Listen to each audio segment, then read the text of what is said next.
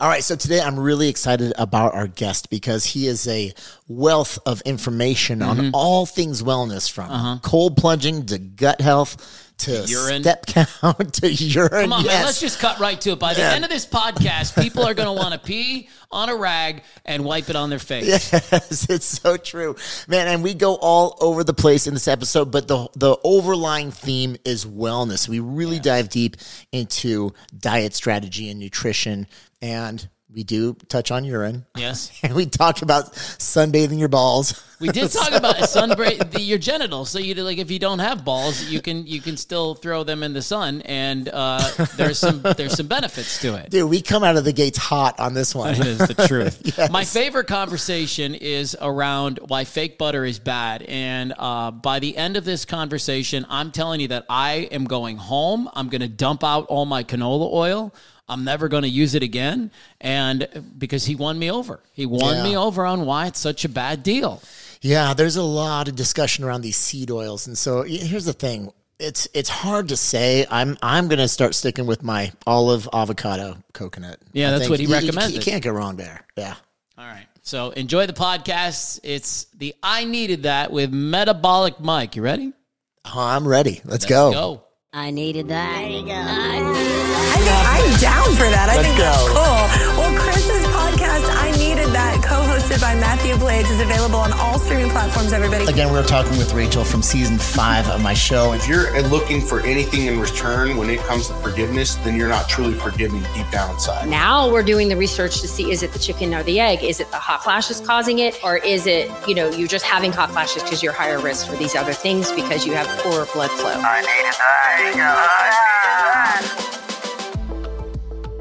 Well, welcome everybody to Yeah. uh, the I Needed That podcast. I'm Mathew Blades. And I am Chris Powell. You are Chris Powell. I am Chris Powell. Look just With- like the guy on Instagram. with, Uh-huh. a, with a little raspiness in the throat. Why? Actually, I don't know. I just had to clear it really quick, but it sounded kind of cool right off the bat. Do you wish you had a raspy voice I like do. a Clint Eastwood or something like that? Dude, the best is like when you're Uh-huh. just starting to get sick and you get, get that James Earl Jones voice. Oh, you know, that okay. really deep. You don't have to get sick to do that. You can actually just dehydrate yourself a little bit and you'll get that too. Okay, well, true. Fair enough. Neither one I recommend, but you know, all good, man.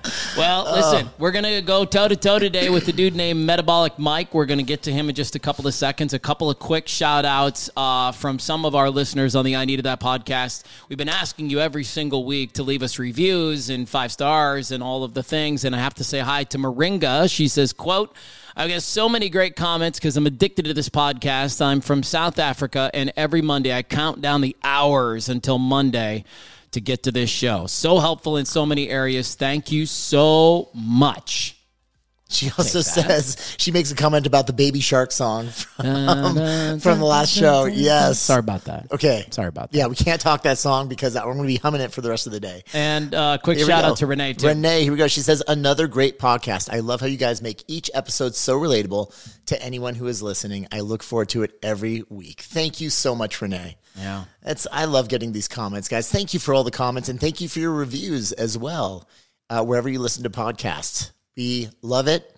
We thrive off of those nice reviews and the nice comments. So let's keep it going. It's what safe say? to say we don't get a single nice thing said about us on any given day. And so when we see a review like this, we feel worthy. yes, exactly. we have value. we feel like we're part of this this thing. It's something bigger than ourselves. And we appreciate the heck out of it. Yeah, keeps us going. That's for sure. Oh my God. How are you feeling this morning? I see you've got your brand new I needed that t-shirt on. Yeah, man, good job. I, I like yours as well. I like the hoodie. We are uh, shamelessly plugging our brand new merch line, which just got underway today. Uh, it is it is high quality stuff. We've got uh, what I consider to be the single best hoodie on planet Earth. Yeah. that we've stamped with the I needed that, and then I know you just love these next level T-shirts. We had to get next level T-shirts. I, I was kind of picky when it comes to the t-shirts, but you know what? I wouldn't have it any other way. Funniest thing though, when Mathew walked in the door today, I was wearing that hoodie. Uh-huh. And as soon as he walked in, I was like, damn, okay, hold on. I'll be right back. And I went and threw my shirt on. So I want you to know if we were at our, my house, I would have done the same thing. yeah, I appreciate it. Your that. closet was closer, so that's how it works. Long story short, you guys asked, we listened. And so yes, we now got the merch out for y'all. And uh, we got Cups. cups. We got uh, Yoga mats. water bottles. Somebody wanted a blanket, so we made an I needed that blanket. We got sweatshirt hoodies. We got sweatshirt. t-shirts. We got all of it. So good. Yes. Yeah. And links in the show notes. We appreciate any support that you can offer us. All right. Should we get to our guest? Yeah, I'm super excited to have him on because I followed him on Insta for a long time. You know, he, he- we're kind of running parallel paths. He's he's all things wellness, and I like it because he backs everything up with science and some really really interesting science. Yeah. And so like uh, so he'll he'll talk about some of these claims, and it's like wow, that seems pretty extreme, and then he'll actually pull out some of the studies that are legitimate studies on PubMed. It's like well, I'll be damned. That sure enough, like there is some scientific evidence behind this. Yeah. And it's cool because he he likes to break it all down in very um very real and tangible ways to explain it. So yeah, I'm I'm just I'm definitely excited to have him on. Some of his shocking posts include fiber is overrated, alcohol is bad for your brain, a vegan diet for eight weeks, why fake butter is bad, and how to use cookies to your benefit. And so let's bring this guy in right now. He is from Seattle, Washington, or at least that's where he is this morning. Metabolic Mike, good morning and welcome to the I Needed That podcast. Good morning, gentlemen. Thanks for having me on. Great to be here. Yeah, you bet. What does that sign say behind you? Does it say high intensity health? Is that what that High, says? yeah, High Intensity Health. So that's a brand that I created, my YouTube channel. Uh, I started that in 2014. Um, You know, it's I, I was actually working in sales uh, with medical doctors and and doing um, nutritional sales for a, a practitioner only supplement brand. And so I traveled the country, traveled to Canada, worked with a lot of key accounts. And so I was interviewing these doctors because they had such great clinical information, but they were not really good at marketing themselves. And so I started this platform called High Intensity Health. And so we've done 300 interviews with all sorts of different health professionals all throughout North America, Canada, uh, and throughout the world, actually. So yeah, that's the impetus of uh, High Intensity Health. That's really cool. So now you've got your YouTube platform, your Instagram platform. What other channels are you on? OnlyFans. Hey, yeah, of course. You know, That would be the biggest Come one. on now, clean the house. Dude, My, I've uh, seen you little- with your shirt off. So ju- just in case Yeah. this whole thing falls apart, you got to back up. right. No, just those two. I mean, I know a lot of people are getting on TikTok now, and I used to tinker around with Twitter, but I just found that um, there's enough people. I, I really like YouTube. Uh, YouTube, I think too. it's it's its own channel, and people really go there for content: how to fix erectile dysfunction, or how to cure migraines, or why do I have constipation, things like that. And I found um, just making really succinct videos to help people understand uh, what's going on. Uh, There's this huge chasm with, uh, you know, layman uh, influencer types sharing information and what's being published in the literature. And so I like to just convey the literature so people understand, you know, science behind some of the things that we recommend or why they might be feeling a certain way. And so that's kind of what we do is just break down studies, talk about research, and then interview experts. And What, Yep. what is the last YouTube video you watched about how to learn to do something? Oh, uh, how to train a GPT. Is that right? yeah, that's it. Yeah, it was over the weekend. How I mean, because a that's the thing. It's so much. e- It's almost easier instead of Googling. Just Sure. go to YouTube because then you literally get all the information right there. But you get it in. You you get the the the step by step guide as opposed. You don't have to read anything. You just hit play, and someone's literally in your office talking to you, talking you through it. So no, it's how about you? What was the last thing? Uh, you, I googled something. how can I possibly please my wife in bed. I, I just needed to see some videos and some tutorials. I needed. I uh, There's no, a just there- kidding. there's a different website. for that. I think it was like honestly, it was something the effect of changing the oil in a 2016 Volkswagen Jetta. in my There my, you go. my son's car. I think that's the, that was the last thing that I googled on. Yeah, yesterday morning I learned how to clean out our dishwasher on the bottom, the little uh, filter and the, and all that. So yeah, it was two minutes, boom, done, cleaned it, ran the sanitization uh, cleansing process. So yeah, it's the, YouTube's amazing. Dude, it's the second biggest search engine in the world, second to Google. So Right. Right. Well, and uh, just before we jumped on, when you were in the in the waiting room, I was telling Mathew that's what I really appreciate about you is that it's like you you talk about some claims that are very eye opening, but at the same time you always back it up with literature.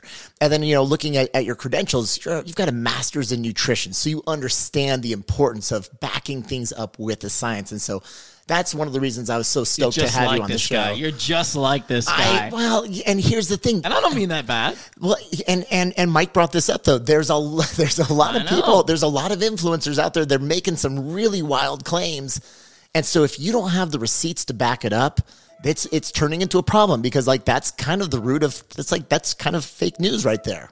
So a little bit, Yeah. yeah. I mean, there's a lot of egregious claims um, on, on all sides of the spectrum, right? Whether we look at a vegan activist or a carnivore activist or things in in the middle, you know. Um, but what's interesting about this, Chris, is you know uh, anecdotal stories and and uh, little things that people figure out. For example, like sunbathing your genitals. This is popular in LA. Have you guys heard about this or talked about this? I just did it this morning. Yeah. I love it. No, but you should have see my bronze balls. They are just incredible. you Well, have you have my a lot of undivided people are- attention.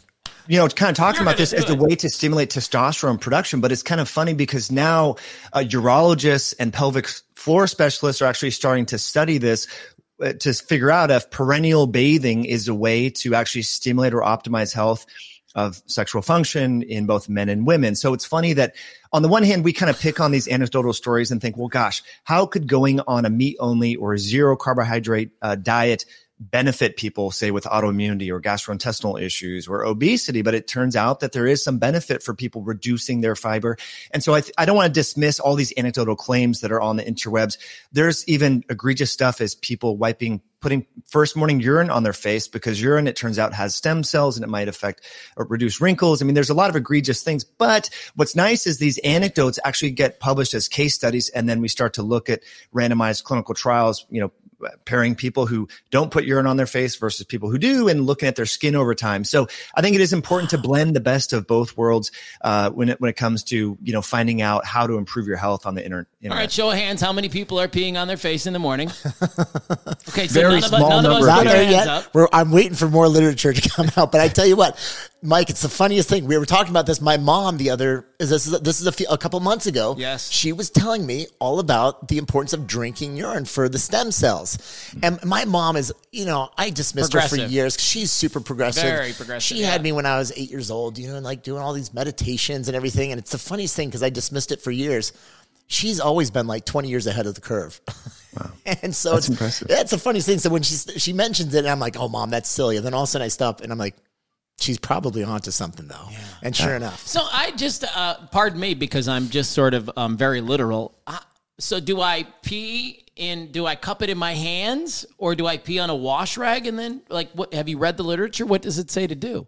Well, so yeah, so I've been doing this actually because I heard about this several years ago and I thought, you know, I'm just going to give this a try. So what you do is you get a little cup and you, your first morning void, you know, you pee out about 50% of your bladder and, uh, and empty your bladder and then pee into a cup and then finish the rest off and, and finish your urination into the toilet. Then you take a rag or a towel and wipe it around your eyes or troublesome spots around your face. And I don't know if it's doing anything for my particular skin, but I have heard from people who look much who are aging much more gracefully in their 50s and 60s than the average American.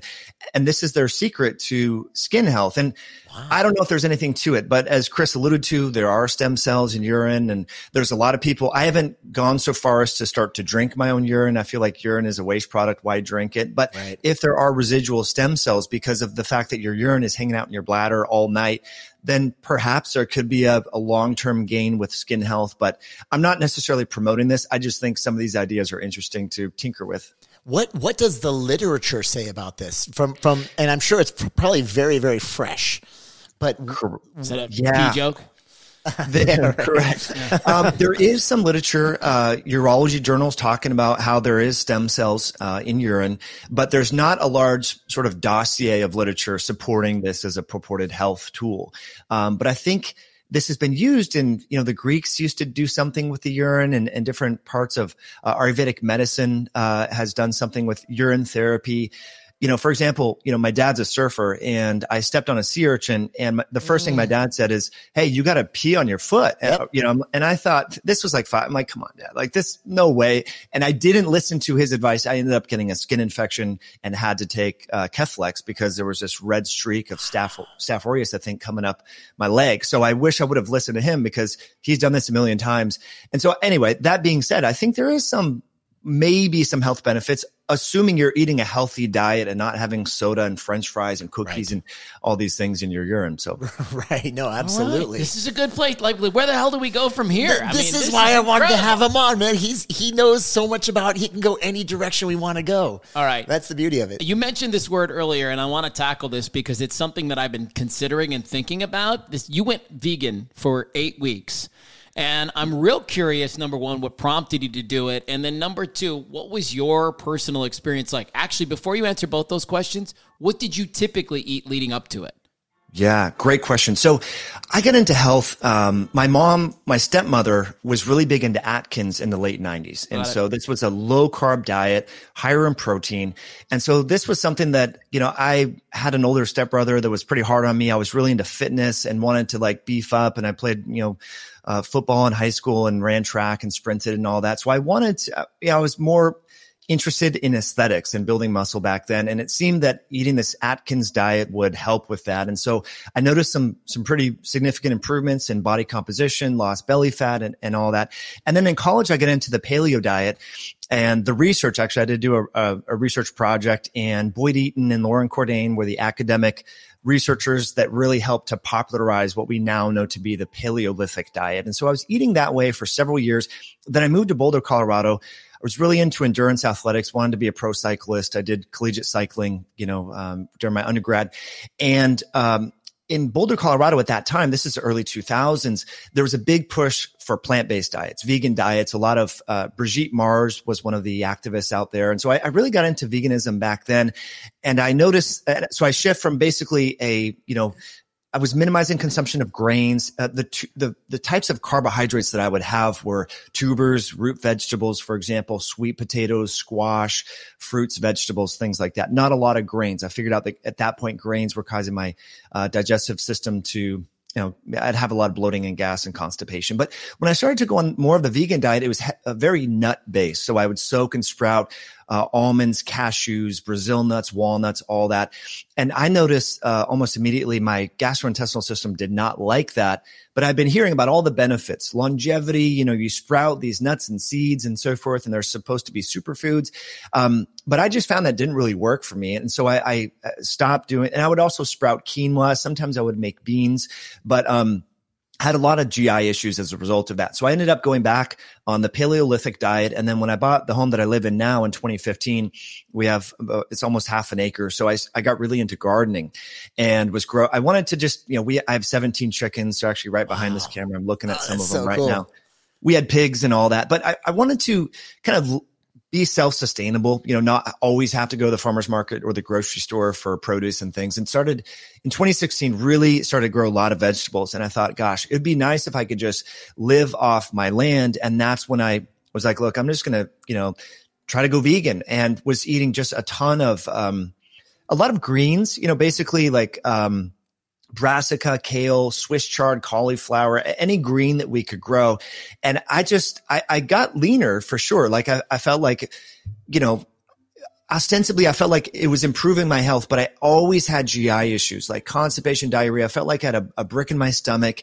And this is when around 2017, the carnivore diet started to become popularized. Shawn Baker was on Joe Rogan's podcast and a lot of people pivoted from keto to carnivore. And at first I thought this was just lunacy. How could you not have all these healthy polyphenolic rich um, vegetables that I was eating and all the fiber? What about the microbiome? I was really big into, you know, the human microbiome project came out in 2012 and all the prebiotics and all this. I, I thought, gosh, there's no way that eating that way could be helpful but I couldn't ignore the fact that I had all these GI issues. So I started to dabble with this carnivore diet and gastrointestinal issues, the constipation, the bloating, feeling like you have a brick in your stomach basically went away overnight. And that really challenged my own bias. This was the first time in my so-called nutritional career that I was like, wow, I was wrong about consuming high bulk amounts of fiber and all, all these, you know, uh, prebiotic fibers and, and, and vegetable matter. Um, it, it turns out that as omnivores, you know, humans, you know, we can digest both plant matter and animal matter, but we don't have this intensive uh, stomach system that other ruminant animals, such as you know goats uh, and cattle and deer and things like that, have. They have multiple chambers, five to seven different chambers based upon the species, where they can really break down and assimilate all of this vegetable matter into and convert that into protein with the help of their gut bacteria. And so I, I started to really um, dive into the research on you know digestive physiology and the the physiology of our gastrointestinal tract, and realize that you know having all that bulk probably is not ideal. Uh, I mean, some people thrive on it, right? There's people that look great uh, doing a lifelong vegan diet, but yep. I just found for me it wasn't the best thing. Uh, and so now it's more of a animal protein heavy diet with fermented vegetables. I found mm. that having that like it's almost like pre-programmed rot. That's what right. ferment fermentation is. That really helps me to break down and assimilate some of those vegetables. And excuse me, and not have the gastrointestinal complications. Is there something about the fermentation process that makes it easier? Yeah, I think it really helps to break down. Um, I mean, if you if you go and, and, honestly, some of this came from traveling too. I, I was doing some work in South Korea oh. and Indonesia, and I would go out Kimchi. there. kimchi exactly before and after every meal and i thought mm-hmm. this is incredible why aren't we doing this here in america you know we have soda or uh, you know cookies or you know you go to a restaurant they give you bread or chips right but in Asia, it's kimchi. And I thought this is just incredible. And I would talk to these physicians who had been seeing the health start to decline in South Korea, for example. And they would say that, well, part of the reason why there's so much childhood obesity in South Korea, and this is just anecdotal, their observations, is because the mothers used to make the, you know, they would go to the farmer's market and make the kimchi. Now they're just buying it from the store or they're not even buying it at all. They're trying to wow. eat like Americans eat because mm. America's so cool, right? And so I, I thought there's something really to this. So most of the vegetables that we consume now are fermented or um, prepared in that way, um, sprouted in a different manner. Now, correct me if I'm wrong, but I've you're I've wrong. You're wrong. Thanks, Mike's right. I'm wrong. I've I've heard that kimchi is actually it's got some of the highest levels of lactobacillus acidophilus um, then because they ferment it in urine. It's uh, it's incredible. right? And then they sunbathe it. yeah, exactly. You're on. oh my god! Just underneath the perineal area. Uh-huh. so no, okay. Look, in all seriousness, yeah. I've heard kimchi is the best of all the fermented foods that you can consume because it is the highest in lactobacillus acidophilus. I mean, it, uh, highest like in what? And we'll be right back. All right, Chris, let's talk about the Kept app. I know that you all have been working so hard behind the scenes, and I'll keep listening, everybody, because you're about to hear a four letter word that you love a lot, and that letter is F R E. E baby, you went yes. free on them. What? Yes, yes. I mean, so here's here's the the cool thing about it is that you know the mission that we've been on is always to be able to provide a solution for everybody, and it's got to be affordable. And Free's so pretty what's affordable. more affordable, affordable than free? If you can start the journey of transformation with probably with, with one of the most powerful habit trackers out there, and now you can you can track your sleep and your steps and your hydration, breath and work. you can do breath work and yes. a mindfulness session, and you can do 28 days of workouts. It's free, and you can learn the process of keeping your promises to yourself, which builds lifelong habits forever. Yeah. And so for for long term change, and again, it's free. So the price is right. And you, there's a premium version of the app. It's important to mention that, right? You can jump on the premium for three to six months, but if you if you just need something to baseline to get you going, this is it. That's it. Why not get started? You know, and I, and I know a lot of these app subscriptions. Of you know, you, you could. The, the best part is that the kept app. It's ten apps in one. And so if you've got, you know, an app that's tracking your nutrition, you got an app that you got for workouts, you got an app that you're doing for mindfulness, you can get rid of all of those subscriptions. You can start this one for free. And if you want to unlock a thousand workouts and you want to unlock full nutrition tracking and, you know, macro custom, like custom macros and everything, you can yeah. do that on the premium version for sure. But in the meantime, you can start your transformation completely free with us on the Kept app. And we're having a ton of fun. We're doing weekly challenges and everything. So where's the best place to go to get started? Just go to keptpromises.com or look up the Kept app with Chris Powell, Kept with Chris Powell on the Google Play Store or on the App Store. Beautiful, man. Yeah. Hope everybody jumps on that today. So tell me about these grief retreats. Yeah, buddy. These are just been incredible. Thank you for asking. We have another grief relief retreat coming up on March 23rd. And if you're here in the Arizona area, you know, we don't often think about grief and how many different ways it impacts us. And it's not always just grief because somebody died. Sometimes you grieve over losing a relationship, or you grieve because of a divorce, or you grieve because you didn't get the job you wanted or you got fired from your job right? Like it, grief comes in it and it just kind of it's like stress. It infiltrates us in all these ways that we don't think about. And when you're suffering from grief man you, your decision making isn't as great. Your clarity isn't as good. You usually don't take as good a care of yourself and well, before you know it you're just in a tough spot. Coming from the world of transformation, the folks that I'm working with, if they have past trauma and they have not gone through the healing process and the proper grieving process, it's like a parking brake yes. on their transformation. And then when they can finally release it, they can finally move forward. This is why I'm such a big believer in this type of process to help heal. Discover the remarkable journey of Anonymous John.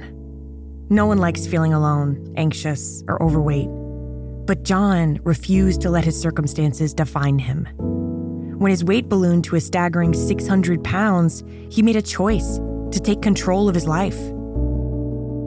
He began documenting his journey in his journal, and after shedding his first 103 pounds, he decided to share his story with the world. Through his journal, he offers inspiration and hope to anyone struggling with similar challenges.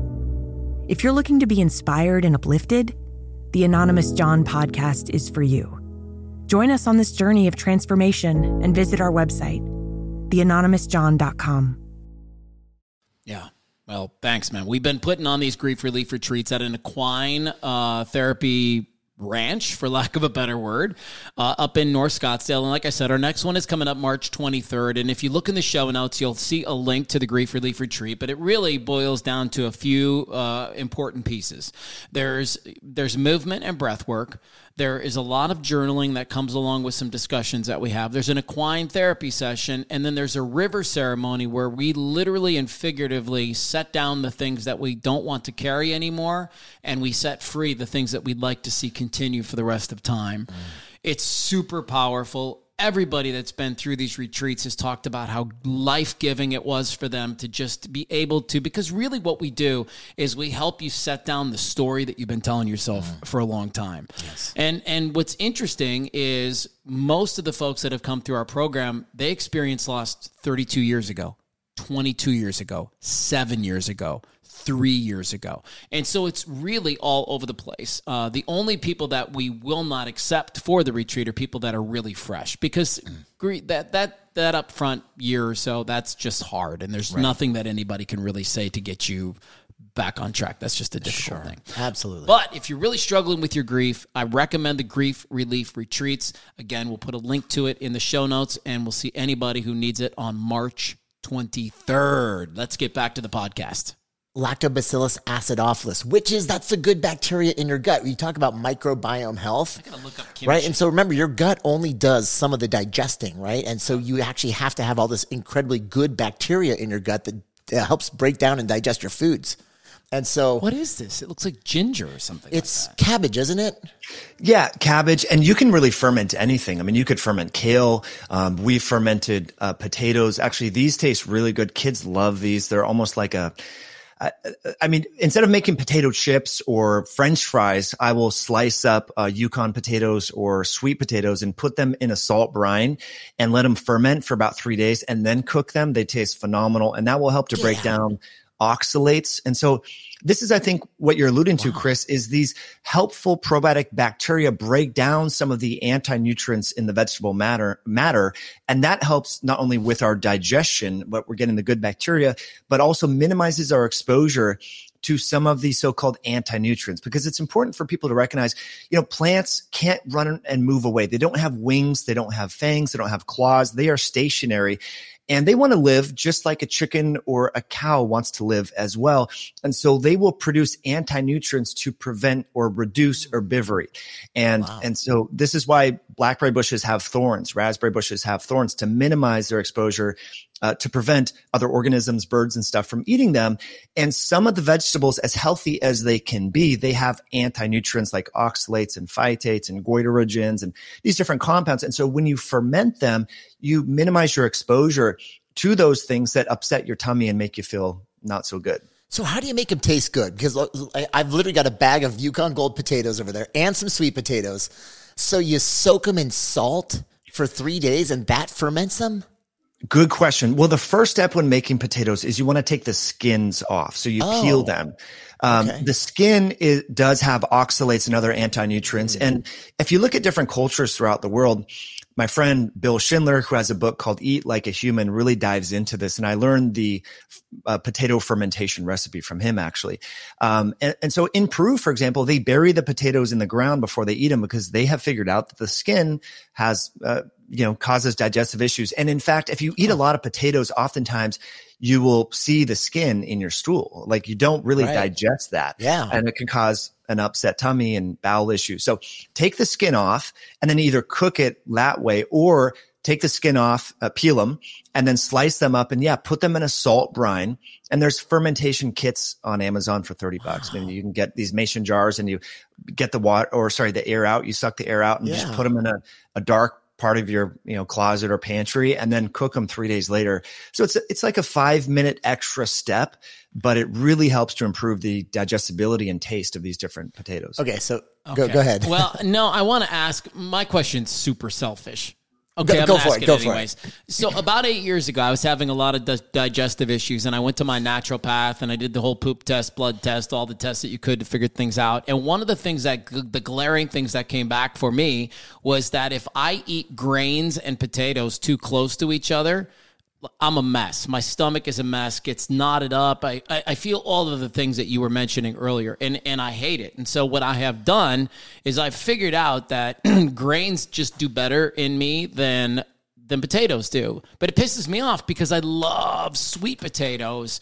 and I love mashed potatoes and but I almost don't let myself eat these things because of the conflict. Can can you help me understand why those two things wouldn't jive together in somebody's body? That's a good question, Mathew. I, am not really sure why that would be. Um, some people just don't do well with the, I, I, mean, I think what it could be is small intestinal bacteria overgrowth. You might have a situation where in your small intestine, you have a higher abundance of bacteria and that causes some bloating and excessive fermentation. So this is known as SIBO. There's different uh, breath tests you can do to see if you have this and you can take a non-absorbable antibiotic known as rifaximin to decrease. So you should have bacteria in your gut and it should be mostly in your colon, not so much in your small intestine. But as we grow up with recurrent ear infections, whether or not we were breastfed or delivered naturally through our mother's you know vaginal canal or via c-section. All these factors impact the composition and the resilience of our gut bacteria. And due to you know modern life a lot of us have lower amounts of bacteria in certain places and higher amounts in unhealthy places. And so as a consequence when we have grains or potatoes or carbs um, that can cause excessive fermentation and that can lead to symptoms of constipation bloating diarrhea and things like that. I generally advise most clients if they're having GI issues or if they have autoimmunity, rheumatoid arthritis, asthma, any skin issue, um, to minimize the consumption of grains in general. So wheat products, barley, uh, anything like that, I think it is helpful to minimize because most people just don't have the resilience in their gut microbiome or digestive capacity uh, number one. And number two, how wheat and grains are hybridized and processed here in the US is much different compared to Europe.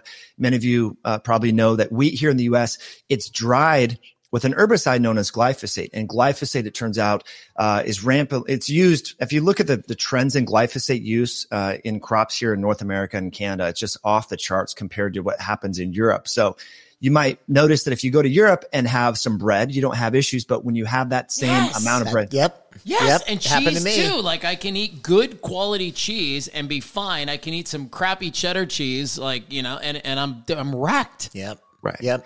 Well, in the case of cheese, I mean, cheese here is made from ultra homogenized, ultra pasteurized milk. So it's basically been all the good bacteria in the cheese that you might get that's sitting out raw in France or Italy. That's been unpasteurized. All the fermentation that we've been talking about with sauerkraut and kimchi, uh, that's what is used. Th- those same bacteria are used to help make cheese and it's raw. It hasn't been homogenized or pasteurized.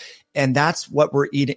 In contrast, here in the US, most of the cheese is coming from, you know, ultra pasteurized, homogenized. So it's basically, there's no helpful bacteria. It's, it's basically like a, almost like a dead a, a product. And it helps with the food industry because it sits on the shelf for, for months and without becoming rancid. Whereas in Europe, it might be good for 10 days, you know, mm. but here's the cool part about the health movement here in the US is you can find raw dairy raw cheese pretty much at, at most natural food stores now. It's there's a trend about trying to eat like how our ancestors in Europe would eat Right, and having right. more.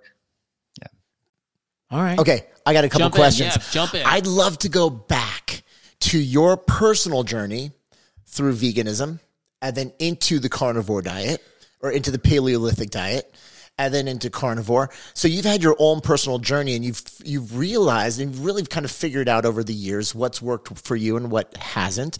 You're also familiar with all the literature around it. What do you think is the biggest takeaway for for anyone who's listening?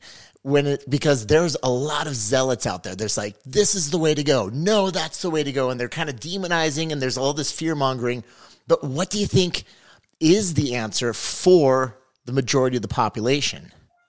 It's a great question, Chris. I think the answer for most people is they shouldn't be scared of saturated fat and red meat. If you look at hunter gatherer cultures throughout the world, there's no culture that avoids meat or animal products entirely. Certain cultures might depend more upon fish. Other cultures, for example, the Maasai drink raw blood and, and do more kind of crazy things. But most cultures eat an omnivorous diet with some amount of animal protein, red meat and fish, uh, and then some amount of locally grown and prepared vegetable matter. I think this is the most important thing because we hear, you know, now there's a really big push towards vegan, veganism and plant-based diets. And I, and, and while that could be healthier than the standard American diet, you're not going to be getting key micronutrients. We can talk about carnonutrients or or nutrients that are derived from animal proteins, such as creatine, carnitine, uh, zinc, uh, vitamin B12, folate. All these different nutrients are actually found in uh, healthfully raised animals like pasture raised uh, cattle. You have lamb, sheep, and wild caught fish. You're going to get nutrients in there that you're just not going to get from plants. And so I think it's really important for people to understand that we shouldn't be scared about the saturated fat or that protein causes cancer. Uh, again, our great ancestors, uh, you know, all of our great great great grandparents would eat these health health promoting whole foods um, and wouldn't necessarily avoid them for fear of the saturated fat or cholesterol. I, I think where things go wrong is the the mainstream medical community has really demonized saturated fat and cholesterol, uh, suggesting that it causes cardiovascular disease. But we now know that what really causes cardiovascular disease is insulin resistance, and we get insulin resistant by eating the hyperpalatable processed junk foods, the cookies, the crackers, the baked goods, the sugar sweetened beverages, soda pop, uh, smoking, all the other lifestyle factors that are unhealthy. It's not that, you know, fat is clogging our arteries. Our arteries get clogged from being insulin resistant. And so when we minimize our, when we are proactive about minimizing our exposure to processed foods and eat more unprocessed whole real foods that we've been talking about, that's, I think, the most sustainable solution for a lot of people if you look at food consumption by group over the past 20 years, uh, we're eating much more chicken and much less uh, red meat as a collective. And so I think, um, if we think about how are chickens raised that most people are eating, well, it's from, you know, Tyson and these major companies. These chickens, as I mentioned, I have chickens in my backyard. They're not seeing sunlight. They're eating Right. uh, genetically modified corn and soy. Um, they're in a warehouse. They're stepping on each other. I mean, I, I, I don't think chicken is this superfood that that has been uh, it's been purported to be. Uh, I'm much more comfortable advising clients to have for their protein sources uh, pasture raised eggs or red meat or lamb or about- fish. How about turkey?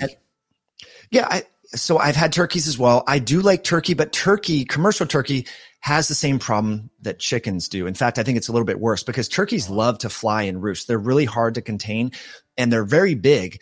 Um, and so turkey, uh, commercially prepared turkey is going to have the same they're going to be eating the same unhealthy foods that chicken eat. And I, I think that's important for people to acknowledge because you are what your food ate, right? We right. know that, yeah. you know, if you have genetically modified corn sprayed with glyphosate versus corn you grew in your backyard or from an organic farm, it's going to be different because the soil inputs are different.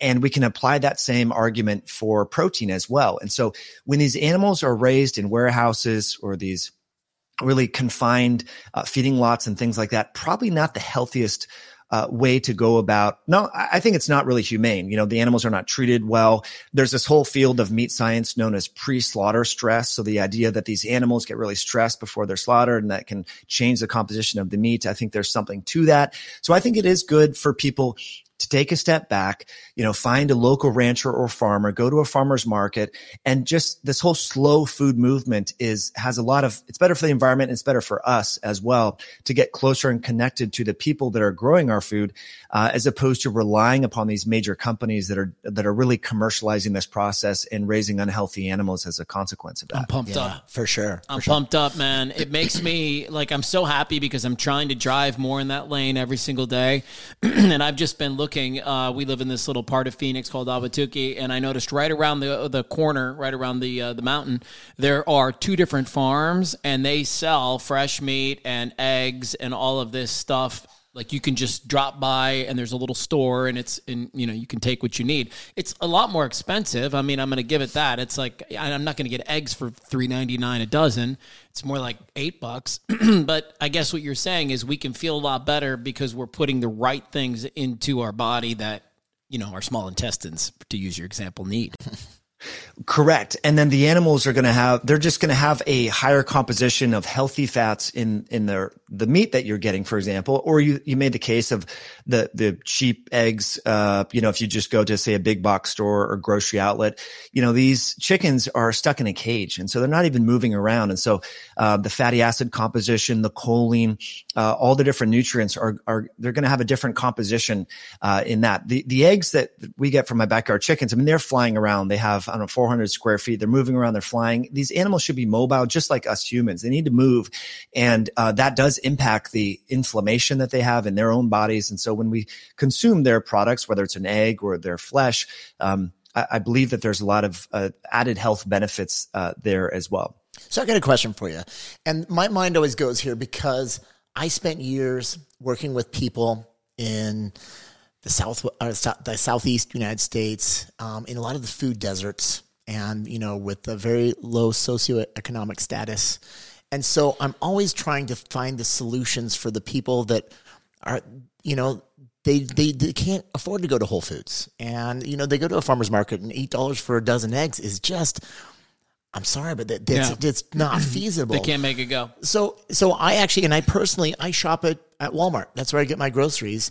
And so, how about for all the people out there that who really need help and they want to get good quality protein, but they're right now Walmart's the only option because it's the only place within hundred miles that they can go to get food for their family.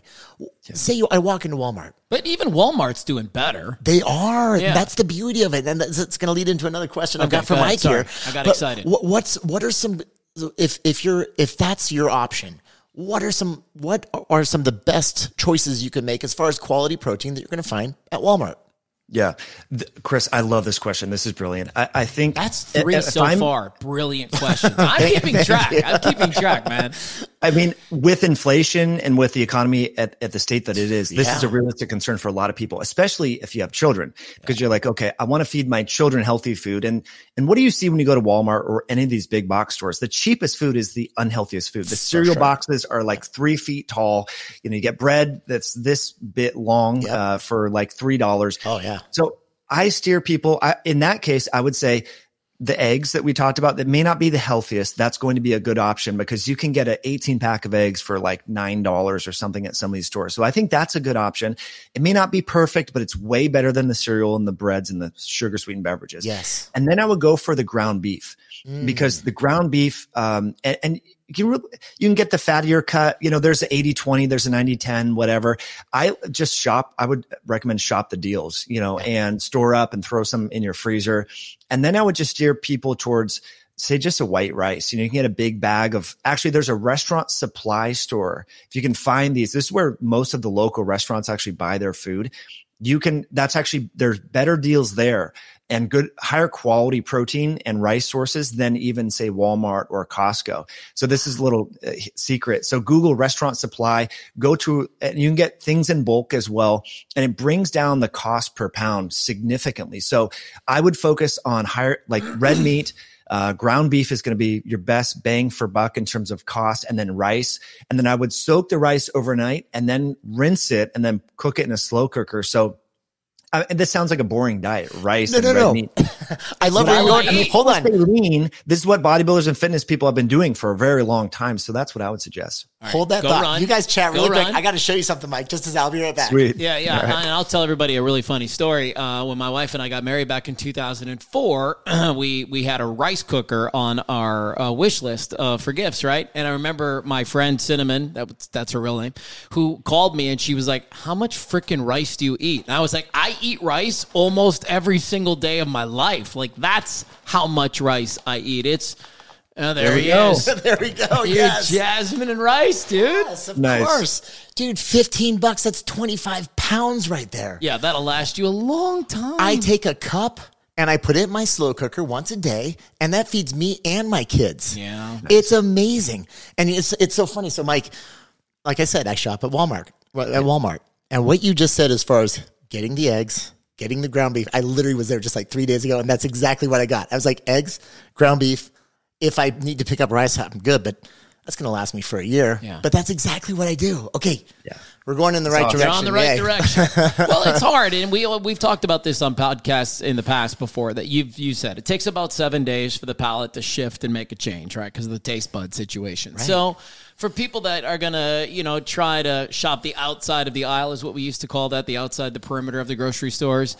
It's gonna take you a second. Like I'm not saying you're gonna love the the, the meal. You're not gonna love the way it tastes for a little while, but uh, okay, you're going to feel better. You're going to potentially lose weight. Your your you know your heart problems might start to dissipate. The diabetes might start to become not a thing. I mean, there's there's a lot of benefits to it, but I, I think the bottom line is you have to make people understand that that that's worth it because th- there's too many people in the world that have this attitude. Well, I got to die from something, Right. and it's like, well, okay. Well, then I guess you've just given up. I don't. I don't know. I don't know how to help that person. But Yeah, and, and the, like, who wants to suffer while they're living? It's like it's People right? do it every day, dude. Yeah, that's just Um, it. Okay, go ahead, and then I want to move on to fake butter. Yeah, let's talk. Let's dive into that. But first, I, I think it really is important for people to think and, and conceptualize their own mortality because as you get older and you have these underlying health conditions, they don't really disable you in the moment. Obesity, osteoarthritis, achy knees, achy hips, uh, maybe high blood pressure. You don't think that that is going to cause you to lose your marbles or your memory over time or uh, cause erectile dysfunction or cause a heart, heart attack or sudden cardiac death later. But this is what we're seeing now. And we're starting to see even children and young adults, people in their prime of life in their 30s, starting to have the underlying chronic comorbid conditions that we normally would only see in people in their 50s, 60s, and beyond. So I think it, it really is that important. And it comes down to the food choices and the exercise choices. So, you know, eating a very simple diet like this, and there's room for splurging on the weekend, maybe going out and having pizza or a little ice cream, but just practice the 80 20 rule. And here's the thing, Chris, and I think we've all conceptualized this. When we eat simpler foods and have a lower range of palatability, for example, when you stop having Cheetos and Pop Tarts and all of these foods that that have been you know chemically engineered to increase the the palatable our, our ability to consume them they're very hyper palatable. There's all sorts of wide ranges of sensory profiles uh, in these different foods that encourages overconsumption. and so when we minimize all these sensory profiles and you know have grass fed beef or eggs or some fruit some rice you know we're not having this wide range and we actually consume less overall energy which is important. So first thing prioritize the protein and get your other calories, say from rice or some fruit. And I think you're going to be much better off longer. Uh, and if you can just do this for eight weeks, like you said, and, and minimize this, then over time, you're not going to be craving the crackers and the cookies and all the other, you know, baked goods.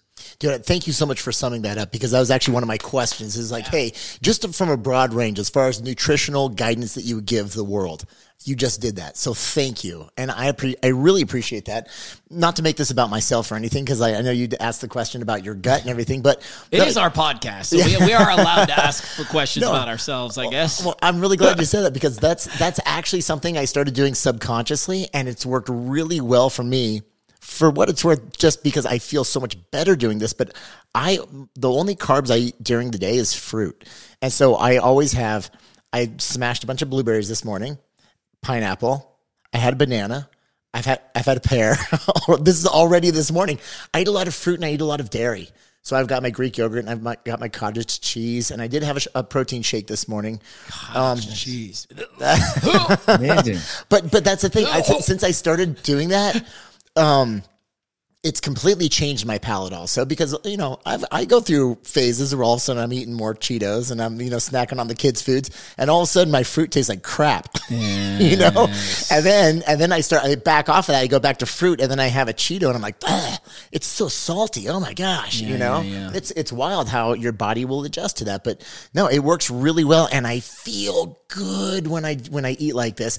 And then guess what? On Fridays we can have pizza Fridays and we'll have we'll enjoy a pizza and I'll sleep like crap after that. but we still so we true. still enjoyed pizza, and and it's fine. And and it I it's it's that beautiful balance between all of it. So thank you for summing that up. All right, we're on with Mike, uh, Metabolic Mike today here on the I Needed That podcast and enjoying this. We have got about uh, 15 minutes left with you. And one of the questions that I wanted to ask you was uh, one of the posts you made why fake butter is bad. I'm pretty sure I, I know where we're headed here. Um, but I myself use I can't believe it's not butter on my popcorn. And uh, I'm I I know that real butter is better for me, and I'm not even sure why I choose the alternative. But shake that out for us, man. The post you made on Instagram, and by the way, if people want to find you, this is that's Metabolic Mike. That's where you'll find him right there. Um, why is fake butter bad? It's a great question. Well, you know, we have to go back in history and think about, well, how long have humans been eating butter? It's probably as long as we've been eating food in general or been a species. We've been eating butter for a very, very, long time. And it wasn't until Procter and Gamble actually started to make uh, Crisco to compete with butter at the turn of the 19th century. And the story of Crisco is quite interesting and it'll dovetail back to your question, but just I think the historical context is really important for people to understand. So most of the fake butter comes from either cottonseed oil or canola oil. And those two oils are really not fit for human consumption. Cotton seeds are actually a waste product of the cotton gin uh, industry. They would just have these piles of cotton seeds and they have uh, actually to- a toxic compound known as gossypol that would poison the pigs and the horses that would get out and eat these cottonseed piles. But Procter and Gamble was a, a candle wax making company, and they thought, well, gosh, what if we can turn this? Because they knew that there was an oil in the cotton seed. What if we can press this oil and, and repurpose it as a food product that could compete with butter because butter is expensive. You have to milk the cows. You have to churn the butter. You, there are a lot of labor and some loss that might come into that. And so these are how these fake butter products came about was taking an industrial waste product that's toxic to humans and manufacturing this in a facility and repurposing this as a better product. But the, in the case of Crisco or cottonseed oil, we know that it needed to be hydrogenated in order to be shelf stable. And of course, it wasn't for uh, some 90 years until after this product was introduced widely to Americans. And most homemakers and housewives at the time that were making baked goods in the, uh, for the family were using Crisco instead of butter because a lot of heavy marketing, uh, you know, fear of saturated fat and butter and cholesterol in this. And now we know that, that this, the hydrogenation of cottonseed oil in particular is very problematic for our vessels. Uh, the hydrogenation hydrogenated trans fats cause cardiovascular disease and are linked with dementia and vascular decline and, and very problematic. So, you know, there's another product that is actually uh, found in most of the artificial butters now known as canola oil. Now, canola oil, the history is actually quite similar to uh, cottonseed oil. Now, cottonseed oil is still ubiquitous in the food supply. If you go and look at Girl Scout cookies in front of your, you know, Walmart trip or in front of Costco, you know, well intended mothers and Girl Scout, uh, you know, uh, members are trying to raise some money and they're selling you Girl Scout cookies, but they still have cottonseed oil in there, which is problematic, right? Because again, no human or animal would ever eat this without industrial processing and, and all this. Now, the same goes for canola oil. And that is what is in most of these uh, vegan products and uh, butter alternatives. You know, the I can't believe it's not butter.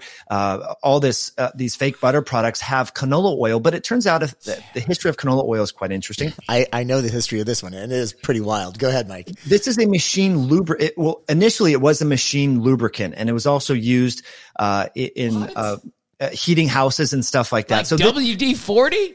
Well, so canola oil has a compound in it called erucic acid, and erucic acid makes the canola oil a little bit different in machine lubrication. It has different properties that are advantageous, especially for ships. And so this was widely used uh, in World War II and uh, for ships and, and in the navies and stuff in Canada. And the reason why it's called can is because most of rapeseed or canola was grown in Canada. Then after the world, the World War II, there was a huge supply of this, but no demand because there wasn't a lot of need to give all this oil to the ships. And so scientists in Manitoba, Canada figured out that this highly toxic erucic acid in canola oil, if we have a lot of this, for example, that hasn't been refined, it will stop our heart. It's really problematic for our cardiovascular system. But they figured out a way to extract this toxic uric acid and make uh, this into a, an oil that's fit for human consumption, ostensibly.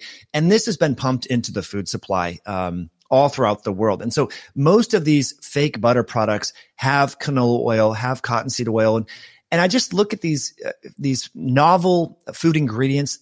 Our great grandparents didn't eat these things because they naturally have toxins that that cause us harm.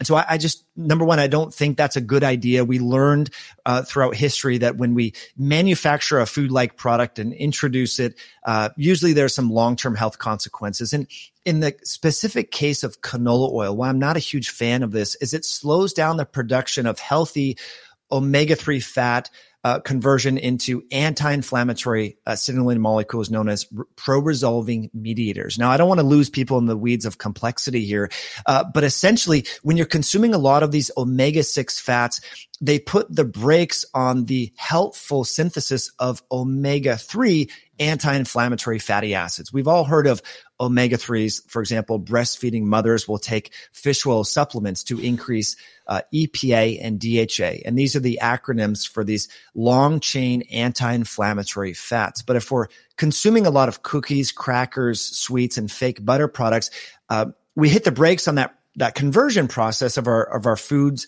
uh, to, for our own body to make these anti inflammatory fatty acids. And so when uh, several studies uh, have been done uh, by scientists in the UK uh, tracking vegetarians and vegans versus omnivorous eaters and finding that uh, vegetarians and vegans have a really low level of these health health promoting long chain omega 3 fats. And if you look at the data uh, people who have a sudden cardiac event or sudden cardiac death um, they really have low levels of these long chain omega 3 fatty acids in their blood. And so if you look at the Okinawans and, and uh, super centenarians, they have much higher levels of these health promoting long chain fats. And it turns out that when people are consuming these, you know, uh, vegan butters and fake butters, it, eh, they have lower levels in their blood of these health promoting long chain fats. So that's why I'm not a huge fan of these because they inhibit the conversion of these health promoting fatty acids. Oh my God, dude. I just eat so much canola oil. okay, so I, I got to stop today. Like, I'm going to go home and dump it out. What do I replace it with? What's your recommendation? that was my question. Just but, butter or ghee. I mean, people have been, we've been eating butter for such a long time as a collective. You know, if you go back to India, uh, you know, there's ghee, there's uh, people eat butter, you know, in Italy and Europe. These, these novel food products, the, these imi- food imitations, that's what they're, they're really fake foods. We really shouldn't be consuming them. And so I think that's where we can summarize this, you know, this conversation for people. Just eat like your great grandparents would eat. They didn't have access to all these novel food products that rely upon industrial uh, manufacturing Right. to be palatable for humans. How about avocado oil, olive oil, coconut oil? Big fan of all three of Okay, those. good. What about sunflower oil?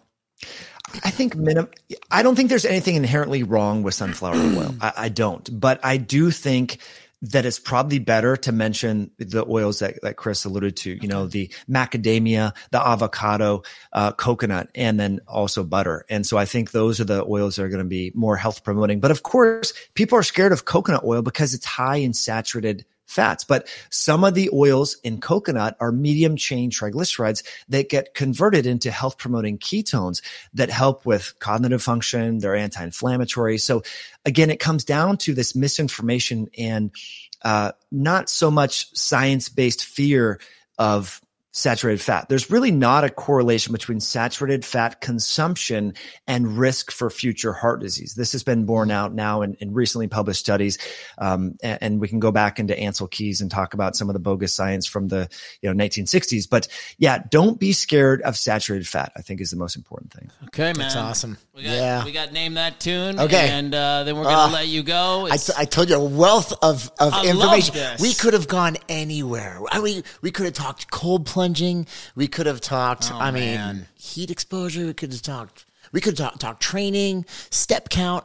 I mean, I, I, I've I've seen some of your lectures on on step count and everything, and it's just it's fascinating stuff, and and like real life takeaways. So There's nothing that says we can't have metabolic Mike if he enjoyed his time with us. There's nothing that says that. Let's do it. I like it, guys. Thank you. Uh, of course. All right, we loved uh, we we love music on this show. Uh, you know, it's it's kind of like music is king. The Grammys. We just were recording this podcast on uh, what is today the fifth. The Grammys were last night, and all the big winners. I don't know if you you care about that stuff too much, but what do you listen to, man? What's some of your favorite? Uh, what's some of your favorite music?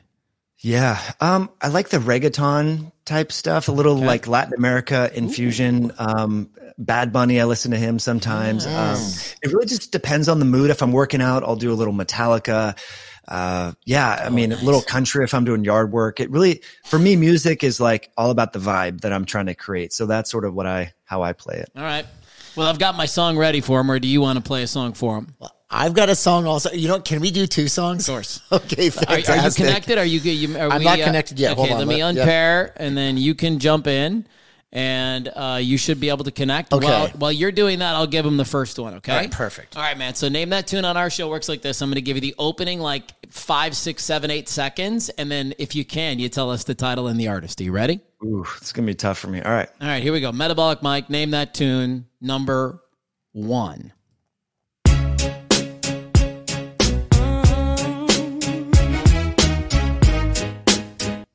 Gosh. Um, I've heard this song a million times. Yep. Yes, you have. I want to say it came out early 2000s. Yes. Um, but I, I can't picture the artist. I can see her face dancing. I remember maybe MTV. I can't.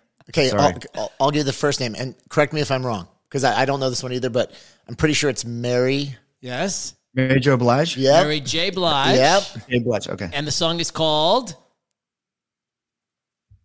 Dance with me. No, it's called Family Affair. So there you go, man. Yeah, it's one of those songs that you you, you hear it a hundred times, but you're like, and I'm not totally sure who sings it. That we run into this all the time. And Mike, the reason we love this game so much is I was a radio personality for almost 28 years, and so I I'm I love this game. I give me like the opening second to a song, and I can almost always nail it right away. So my, I- I'm now. I'm going to give you just a little backstory Oh, here we go. behind. It's gonna be some crazy song from the 80s. Get No, ready, Mike. No, it, it's going to be a song from the '90s because here's the thing: Mike is from Seattle. Okay, here. and so we got to go Jam. Seattle '90s. Nirvana. Well, you just come on, Oh, come, come on. on. Anyways, it's fine. All right, here we go. All right. Mike. As a Seattle native, I'm, I'm guessing you're a native. You you got to get this one. Here, we, here we go. go. Ready? Uh-huh. Um, we're gonna go right here. Okay. So easy. So easy.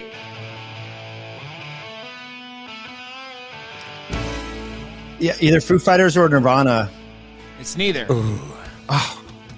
Um, not Aerosmith. Gosh, I think he's messing with us. He knows what I, it is. no, honestly, I'm really bad. So with music and movie stars, I'm really ba- like I can memorize biochemistry and tell you about alpha linoleic acid or whatever. But when it comes to when it comes to music, man, I'm not I'm not really good. Who, It's Pearl Jam. It's Pearl Jam. Pearl Jam, okay. And the song is alive. Alive. Yes, Nice. yes. Ah. That's terrible. I flunked. I'm, I'm No, 0 buddy. for two on that You one. know, you're, all right. you're, you're winning in life, brother, and especially when it comes to dropping knowledge, man. You got you got that in spades. But dude, thank you for being a trooper and playing name that tune with us. That was fun. Yeah, good for you, man. that was awesome. Metabolic Mike on the I Needed That podcast today. I'll invite everybody to follow him on his Instagram page. This guy is must follow. I, I know that on our live today we were talking about people to unfollow, but I'm going to say go ahead and add this one because of the wealth of information. But Mike, I'm going to be honest. I think you're following far too many people. This is true. You're on the death scroll, man. You get lost. You're not even seeing anybody you know anymore. We were just talking about that earlier. Oh Yeah. man, but it's it's hard because like I know Mike does a ton of podcasts, and, so, and so I'm sure he runs into a lot of people, and everyone's like, "Follow me, follow me, follow me." So it happens. That's a All good, that's good. a good problem to have, buddy. It is. True. True. Mike, thank you so much for your time today. We're going to kick you uh, from the podcast, and then we'll follow up with you on the release date for this whole thing. And uh, we just cannot thank you enough for being on the show today. Thank you guys. Really appreciate it. It was a lot of fun. All right, Thank you, brother. Have Take care. great day. Bye bye. We'll see you guys too. next time. Perfect, man. Dude, I learned so many Right? things today. I'm telling you, you just got to hang on because he can. He spits the spits the information, man. I got to get rid of the canola oil. But my- here's my question: What the hell am I going to use to make my popcorn? dude coconut oil Ah. no, no no no here's the thing you don't have to use a ton just get a i have a coconut oil spray in my pantry that i got at walmart Walmart. And a little sprinkle of sea salt just tss, sea salt it's the best thing you've ever had. I'm not kidding Okay. you. All right. Trust me. And you know how picky I am about flavor. It is pop, just plain popcorn, spritz of coconut oil, sprinkle sea salt. That's all you need. You know, when you pop popcorn, you can put sugar in there too, and it'll taste like kettle corn. Ooh, yeah, go for it, dude. Well, I'm not saying I'm All the above, as long as it's coconut oil. What was your big takeaway? Um, Sunbathing your my balls. balls. yes. Why not? No, you know it was it was nice because I, not to say, I mean he's he's far more knowledgeable on the details than I am. I knew a lot of that stuff on from a from a fifty thousand foot perspective, if that makes sense. Yes. It was it was just fun to listen to him go down into the nitty gritty of it, and then pull himself back up, and then get that right back down into it. So great stuff all around. I'm I'm really glad that, and also you know I'm. It was it was fun listening to his journey through veganism Yes. into the paleo diet, into carnivore. And I think a big takeaway there is like there was there is no one size fits all. Yeah. There's a lot of people who follow a vegan diet and they thrive on it. Other people follow a, a carnivore diet. They they thrive on it. He said omnivore so many times and that's what humans are. We're omnivores. And so you might have some folks on the spectrum that seem to do extremely well when they're like hardcore over here, extremely well when they're hardcore on the other end. Yeah. And then everyone else kind of falls in the middle. So it's like you kind of you have to find out where you fall on that spectrum. Yeah, I'm so like I'm so intrigued by you know the vegan thing and the plant based diet and the vegetarian thing and but I just at the end of the day it doesn't feel like the right thing for me and I think I'm still figuring that part out but I'm mega interested in this small intestine issue that he was talking about. Yeah, I think you, especially because with with all of your the gastric distress and everything, especially from eating grains and potatoes together. I mean, that that's your body's telling you something, so- and it's good that you're listening to it. So I think he brought up some really good points. Try fermenting your potatoes. Try, Try it. my potatoes. Try just eating more kimchi. See what that does for you. I mean, I know he was talking about a lot of bacteria, like the good bacteria in your gut. Maybe there's some bad bacteria as well. There's always some bad bacteria in there as well. So you just want more good than bad.